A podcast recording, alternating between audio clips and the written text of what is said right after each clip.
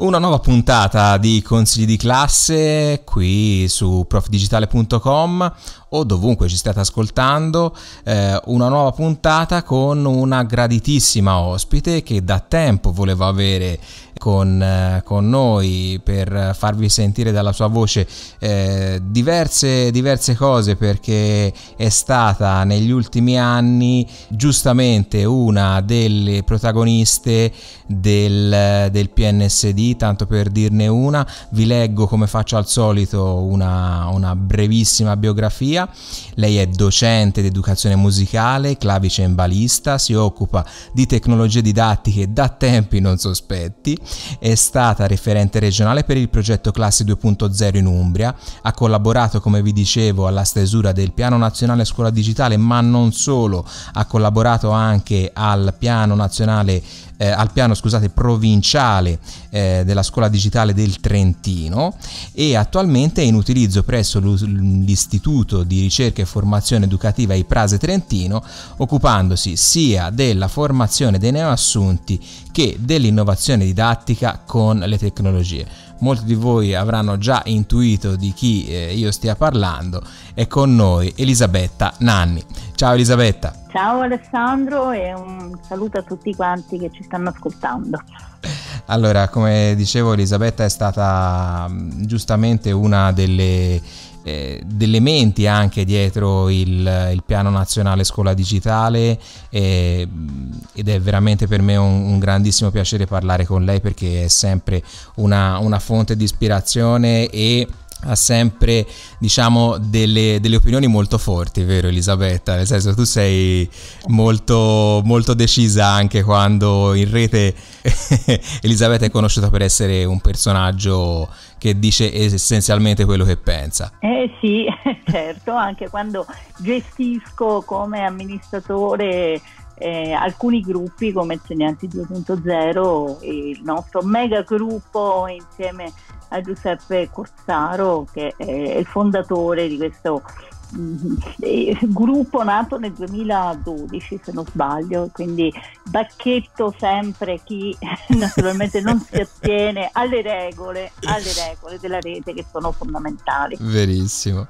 E Elisabetta mm, è anche conosciuta in rete per essere una delle eh, fautrici del, del, Bring Your Own Device, BIOD, chiamiamolo un po' come, come vogliamo, perché con, eh, hai scritto anche diversi articoli, non ultimo un, uh, un ottimo articolo apparso su Agenda Digitale in cui parli dei tre benefici sostanziali del Bring Your Own Device. Ci vuoi parlare, ecco, secondo te quali sono i benefici del Bring Your Own Device? Poi ci ricolleghiamo anche all'attualità, per così dire. Bene, certo. Allora, perché fautrice del Bring Your Own Device? Allora, prima di tutto perché secondo me portare il proprio dispositivo ehm, sintomo naturalmente di inclusione. La mia storia parte da lontano, eh, io sono musicista e ricordo con eh, così, anche un po' di ansia tutte le volte che eh, dovevo andare ad un concerto, dovevo suonare ad un concerto e naturalmente il mio strumento che era il pianoforte, quindi non, uno, str- non uno strumento molto facile da trasportare. Da ovviamente e quindi mi dovevo adeguare allo strumento musicale che trovavo nelle sale. E quindi naturalmente servivano quelle due ore di esercitazione, di conoscenza dello strumento perché non era il mio, perché non era il mio a differenza dei flautisti o dei violinisti questo perché eh, portare a scuola il proprio strumento, lo strumento che noi utilizziamo anche a casa, è senza dubbio eh, un elemento che facilita l'apprendimento. E eh, su questo vorrei sottolineare anche un aspetto progettuale molto importante. Molti insegnanti temono che con il proprio strumento poi eh, il ragazzo si distragga e vada per tutte altre strade. Io invece ritengo che con una progettazione dell'attività didattica molto stretta e molto vincolante questo non possa accadere. Ovviamente. Ovvero se noi, ecco, se noi ci attiviamo immediatamente in una progettazione a monte e non ci affidiamo all'improvvisazione, ovviamente, eh, noi possiamo far utilizzare lo strumento in classe facilitando anche tantissime attività come il prendere appunti, eh, o lavorare in modo collaborativo. Ecco, molte volte io ho l'impressione che, eh, cito il, il, celebre film dell'anno scorso, Beata Ignoranza, con Marco Gialdini e Alessandro Gassman, non so se tu Alessandro hai visto questo film, dove c'è la storia di questi due insegnanti l'insegnante di matematica che improvvisa con l'app del telefonino, tirate fuori il telefonino. Quindi il BIOD è innanzitutto uno strumento di inclusione, secondo strumento per sviluppare competenze digitali, competenze digina- digitali ormai diventate fondamentali, fondamentali nel documento europeo di maggio 2018 vediamo che la competenza digitale è naturalmente allo stesso valore di tutte le altre competenze e naturalmente diventa eh, il bio dello strumento per l'educazione civica digitale. In fondo se non è la scuola poi ad insegnare a questi ragazzi come si usa questo strumento, chi deve, chi deve loro essere. insegnare? Infatti, ecco. infatti, sono molto d'accordo con quello che dicevi prima, cioè che non ci si improvvisa, è una, è una di quelle cose che ripetiamo, ripetiamo spesso, anche oltre alla progettazione didattica di cui giustamente parlavi tu, anche per un discorso poi di policy, di, di regolamenti anche interni all'istituto, per, eh, in, non è una cosa che nasce dall'oggi al domani, no? il Bring Your Own Device, ci deve essere un lavoro a monte serio di, come dicevi tu, di progettazione, deve essere un qualcosa di estremamente ragionato, ecco, molto probabilmente le persone che lo criticano così a priori pensano che sia una cosa del, come dicevi tu, del, del film Beata Ignoranza, eh, a un certo punto arriva qualcuno, tira fuori un cellulare e adesso facciamo, facciamo così. Sì, assolutamente, ma anche di organizzazione proprio del sistema scuola sia per naturalmente un patto formativo ma anche un discorso di eh, strutture. Ovviamente se io non ho eh, una struttura di connessione, una infrastruttura wifi, ovviamente è meglio abbandonare l'idea certo. o almeno utilizzare lo strumento per fare tante altre cose anche senza rete. Esatto, e la cittadinanza di cui parlavi, parlavi tu, cioè eh, se non siamo noi che eh, diamo una, una valenza anche educativa poi allo, allo strumento, chi, chi, gliela deve dare? Cioè, mm, siamo, se, se, la scuola non si fa carico di, di, far capire ai ragazzi che lo strumento che hanno in mano, in tasca, può essere utilizzato anche per imparare, per iniziare un percorso di il famoso lifelong learning, no? Cioè, continuo ad aggiornarmi, eccetera, eccetera, eh, chi, chi, chi, lo deve fare, a chi, a chi ci affidiamo? E queste sono essenzialmente le cose che, che diciamo sempre a difesa. Purtroppo, eh, come dicevo prima, ci ricolleghiamo all'attualità, ultimamente soffiano venti assolutamente contrari. Assolutamente. Allora, naturalmente poi ci sono giornali o testate online che cavalcano poi determinati principi, eh, naturalmente amplificano poi tutto quello che, che è già diciamo scontato, ovvero il proprio strumento serve per l'uso didattico, non per l'uso personale, telefonare a casa o scambiarsi messaggi al di fuori dell'attività didattica. Questo noi lo consideriamo già eh, naturalmente un fattore completamente implicito, cioè è ovvio, è scontato. Altro elemento secondo me che si trascura, ovvero eh, si vede sempre questo strumento come eh, strumento da utilizzare da soli, in solitudine, no, assolutamente. Qui subentra anche il terzo aspetto importante, cioè la creatività condivisa e la creatività in collaborazione. Non è detto che ogni ragazzo debba avere il proprio strumento, ci si può lavorare in piccoli gruppi eh, insieme, naturalmente con la collaborazione e utilizzandolo proprio come strumento di aggregazione in un gruppo mettiamo di quattro elementi, basterebbero anche due strumenti. Certo. Solamente, non so, smartphone o tablet. Esatto. Tu nel tuo articolo, non a caso, sempre per ricollegarsi alla creatività, citavi Ken Robinson che giustamente dice quando le persone trovano il loro mezzo espressivo, trovano le loro vere capacità creative e si realizzano. Eh, perché ad esempio un tablet eh, non può essere un, eh, un mezzo attraverso il quale eh, i nostri alunni realizzano, arrivano ad esprimersi anche a livello creativo. Assolutamente, assolutamente anche perché naturalmente anche nel piano nazionale scuola digitale, nella sezione competenze e contenuti, eh, si sottolinea che lo studente non è più un fruitore passivo, ma diventa un creatore consapevole di contenuti consapevole di contenuti e questo è fondamentale. Um, nel mio articolo io faccio riferimento a un grande musicista che io adoro, che è Paolo Freso, uh-huh. che durante le sue performance musicali porta con sé naturalmente degli strumenti che sono eh, digitali e che permettono anche di ehm, avere un dialogo tra il suo strumento musicale analogico e quello elettronico artificiale e questa è una grande creatività. Esatto. grandissima creatività, nessuno ehm, vuole sostituire lo strumento digitale ad altri strumenti, possono naturalmente integrarsi e questo è fondamentale. Convivere pacificamente.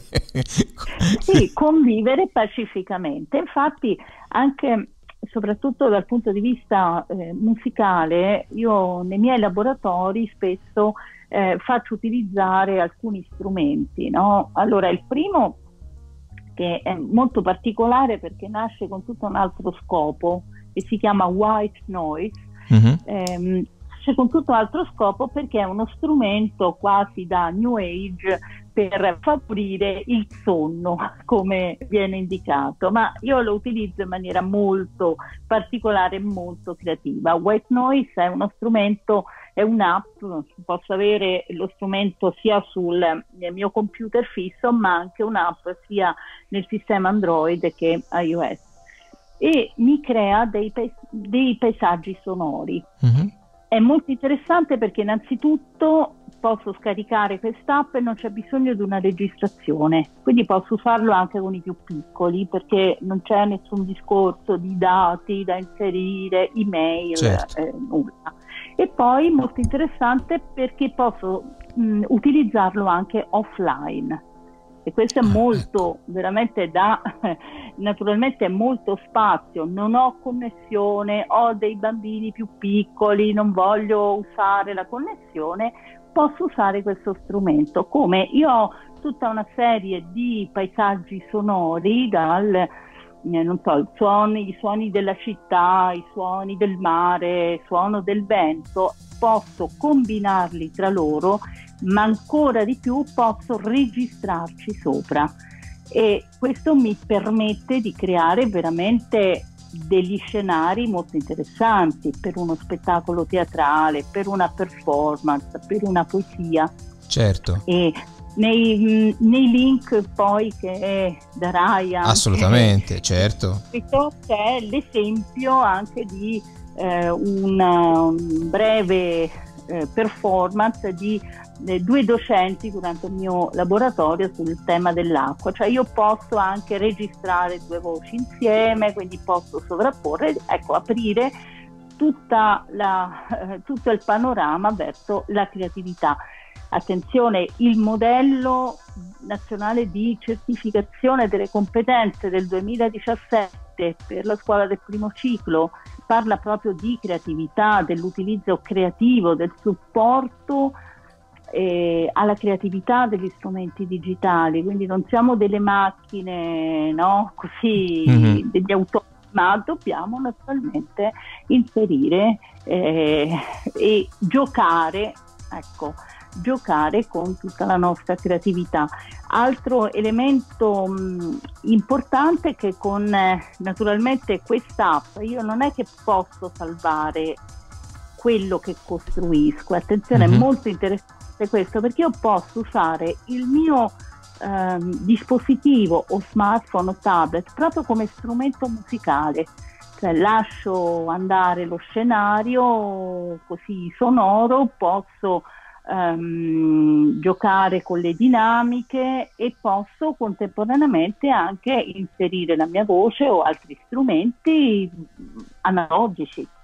Mm. Quindi ecco l'integrazione tra digitale e analogico. Mi viene in mente una, siamo entrambi ritornati da, da pochi giorni dal, dal BET di Londra, eh, ho visto in uno stand, non, non ricordo neanche bene, bene quale, eh, però c'era una scuola inglese che aveva portato dei ragazzini, penso l'equivalente della nostra seconda, terza media, e suonavano con, con gli iPad e praticamente c'era una ragazzina che ovviamente cantava in maniera classica, insomma standard, eh, un pezzo se non sbaglio di Adele, mentre tutta la base musicale era composta da eh, una serie di, di strumenti suonati con, con, gli iPad lì dal vivo. Sono quelle cose che poi eh, ti rendi conto che funzionano anche guardando lo, lo sguardo no? dei, dei, dei, bambini, dei ragazzini che, eh, che sono lì, che, che suonano effettivamente, no? E vedi che li vedi proprio contenti, soddisfatti, perché stanno proprio realizzando qualcosa in maniera molto semplice. Ovviamente mi si dirà, poi tu sei una musicista, suonare veramente è un'altra cosa, però un primo approccio anche a quella che è la musica, credo che sia comunque già un qualcosa di molto, molto interessante. Assolutamente, ecco, mh, mm, approfitto per lanciare un hashtag rivolto Vai. a tutti i miei colleghi di musica, ovvero non solo flauto. ecco. questo, questo, lo metto, eh? questo lo metto nel, nella descrizione assolutamente, non solo flauto, perfetto. Non solo flauto, perché noi vediamo veramente questi nostri studenti in qualche modo torturati da questo flauto chiamato flauto quando va bene, altrimenti piffero, piffero eh. diciamolo, diciamolo. Ecco, immaginiamo di utilizzare degli strumenti digitali, eh, lancio un altro, un'altra idea per uno strumento particolare, un'app che si chiama Soundtrap. Uh sì, parlacene. Presente, ecco, presente anche al BET 2019 sì, sì, sì. nello stand Google Education, perché eh, perché è interessante, perché posso collaborare utilizzando più strumenti, anche questo, mh, mm, eh, questa app può essere eh, usata può essere usata su strumenti mobili come eh, tablet o come smartphone, eh, permette un uso collaborativo, cioè io posso mescolare sia diverse tracce già pronte, basi ritmiche, dei, dei loop mh, ritmico-melodici, ma anche registrare sopra delle, e cantarci sopra e quindi registrare anche la mia voce, cantare, improvvisare anche con altri strumenti. Abbiamo il famoso flauto, ok, facciamo usare il flauto, ma con una base creata dai ragazzi mm. e ehm, ve lo consiglio perché innanzitutto dà una varietà di strumenti straordinaria veramente e poi eh, se volete un, anche un abbonamento a tempo premium potete svolgere il corso con i tutorial con, eh, consigliato proprio da Soundtrap e avrete gratuitamente il, un abbonamento premium naturalmente a tempo. Mm, può essere usato naturalmente anche in eh, una base degli strumenti eh, con un abbonamento free, esatto. naturalmente una parte eh, completamente libera però eh, lo consiglio veramente a tutti gli insegnanti di musica perché dà molte possibilità, molte possibilità di eh, collaborazione, di condivisione, mettere in pratica quella creatività di cui ecco, i nostri ragazzi hanno veramente bisogno. E allora ecco che il BIOS assume un valore importante. Il valore aggiunto è collaborare insieme e portarsi sempre con sé il materiale e eh, utilizzare i dispositivi non solamente per comunicare, social, eccetera, ma certo. proprio per creare contenuti. Tra le altre cose, il um, Soundtrap io li avevo conosciuti al BET dello scorso anno ed era stata una di quelle cose che mi aveva, che mi aveva colpito parecchio perché come dicevi tu essendo poi tutto online eh, c'è la possibilità ovviamente di salvare i vari progetti sul cloud li ritrovi sempre, sempre pronti ma mh, mm, ogni tanto non ci si rende conto che andare ad esempio a comprare un software eh, specializzato per, per, la musica non, non, non faccio nomi ma costa anche di diversi, diversi soldini. Invece in quella maniera lì eh, l'abbonamento è tutto sommato accessibile per le scuole e i ragazzi hanno la possibilità veramente di sbizzarrirsi. Stiamo facendo un podcast in questo momento, Soundtrap è ottimo anche per la realizzazione di podcast, cioè proprio uno studio di registrazione online eh, che consente di fare tantissime cose, dalla musica come dicevi tu ai podcast e quant'altro e ovviamente si abbina perfettamente al, al discorso eh, Bring Your Own Device. C'è un qualcosa che ti senti eh, oltre eh, al discorso musica, sempre rimanendo eh, sulla creatività di consigliare? C'è un qualcosa che ultimamente hai visto e che hai detto, bah, questa cosa qui ha una marcia in più? Allora, eh, sempre legato al, naturalmente legato al proprio dispositivo, io ho trovato um, anche molti spunti dal celebre libro di Noap di Daniela Bassi. Ah, no? ok. Mm, ecco, ma soprattutto come utilizzare il proprio strumento per creare scenografie, perché eh, con i propri strumenti possiamo e con eh, naturalmente alcuni accorgimenti anche offline possiamo eh, organizzare, possiamo creare delle scenografie molto particolari. E, mm, abbiamo lavorato con la Stefania Bassi, abbiamo lavorato quest'estate per una performance sui quattro elementi e mh, alcune scenografie erano state realizzate proprio con smartphone, lenti di ingrandimento, uh-huh. eh, proiezioni di pianeti e quindi vediamo che lo strumento diventa anche strumento proprio di, di teatro e non a caso eh, ho fatto due o tre esperienze di formazione come teatro digitale teatro digitale dove con il proprio strumento si passa naturalmente dalla creazione del sonoro alla creazione delle scenografie, alla registrazione, sempre poi integrato con, eh, sempre integrato con il digitale. Mm, non allontanandomi troppo non allontanandomi troppo dalla musica, io consiglio anche un'applicazione molto interessante che è eh, Chrome Music Club che è mm-hmm. un laboratorio di musica in rete, anche questo è interessantissimo da sviluppare e da utilizzare in classe. Vi posso anticipare che verso la primavera dovrebbe uscire un mio fascicolo proprio con 50 idee per eh, insegnare musica con il digitale ma un fascicolo dove ho raccolto molte attività e, e naturalmente molte, eh, così, molti spunti di attività didattiche in classe proprio con gli strumenti digitali. E noi non vediamo l'ora di poterci mettere le mani sopra e ricondividerlo eh, a più non posso online, perché insomma quando le cose vengono fatte e, e funzionano si è giusto farle, farle girare. Eh, Elisabetta, siamo praticamente quasi alla fine. Di solito, insomma, concludiamo con, con questa domanda. Qual è il tuo consiglio di classe per eh, chi ci sta ascoltando e per coloro che vogliono portare un po' di innovazione all'interno della scuola italiana? Allora, prima di tutto non aver paura del cambiamento prima cosa importantissima, evitare tutti quei colleghi che si avvicinano dicendo abbiamo fatto sempre così. Ecco, primo punto.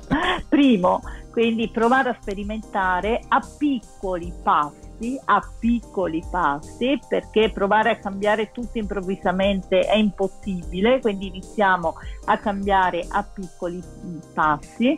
Eh, non, cerchiamo di non avere paura di eh, sperimentare tante attività perché è, è, fondamentale. Tra l'altro ecco, io uh, cambio sempre le mie attività perché altrimenti sarei la prima io ad annoiarmi. Eh? e quindi ogni volta anche le mie formazioni cambio tutto quanto. Quindi i miei consigli sono questi e soprattutto mh, ascoltare molto gli studenti, i ragazzi, perché da loro poi vengono tantissimi spunti per, per andare avanti, tantissimi. Ascoltiamoli e veramente perché loro hanno una creatività naturalmente meno ingabbiata della nostra, nostra. e quindi cerchiamo di, di, eh, di non ingabbiarli e, e di non uccidere la creatività a scuola, questo è fondamentale. Esatto, altrimenti ha ragione Ken Robinson che dice sì. che la scuola uccide la creatività. Sì. Ecco. Elisabetta, grazie mille, è, è, stata credo una delle puntate con più spunti e eh, metteremo indubbiamente tutti i link che, che, ci hai dato alle varie applicazioni che hai citato all'interno del, del post, così poi alla fine tutti coloro che vorranno andare ad approfondire, a scaricare, a vedere avranno, avranno modo di farlo e grazie di nuovo, è stata una chiacchierata veramente piacevolissima. Grazie a te Alessandro e grazie a tutti gli ascoltatori. A presto. Allora io vi ricordo come sempre gli altri appuntamenti con Prof Digitale, le pillole del prof che stanno per ripartire trovate sul canale YouTube. A proposito, iscrivetevi al canale YouTube se non l'avete già fatto. Trovate tante recensioni, una del beta, una su Arduino eh, e ne stanno arrivando veramente tante altre. Quindi sono veramente felice che eh, il canale YouTube stia lavorando tanto, ma c'è sempre la pagina Facebook, Instagram, insomma, eh, cercate Prof Digitale, lo trovate sempre in rete sui maggiori social. L'appuntamento con con consigli di classe tra circa un mese. Non vi anticipo niente sull'ospite perché anche questa sarà una graditissima sorpresa. Quindi l'appuntamento è tra un mesetto. Ciao a tutti!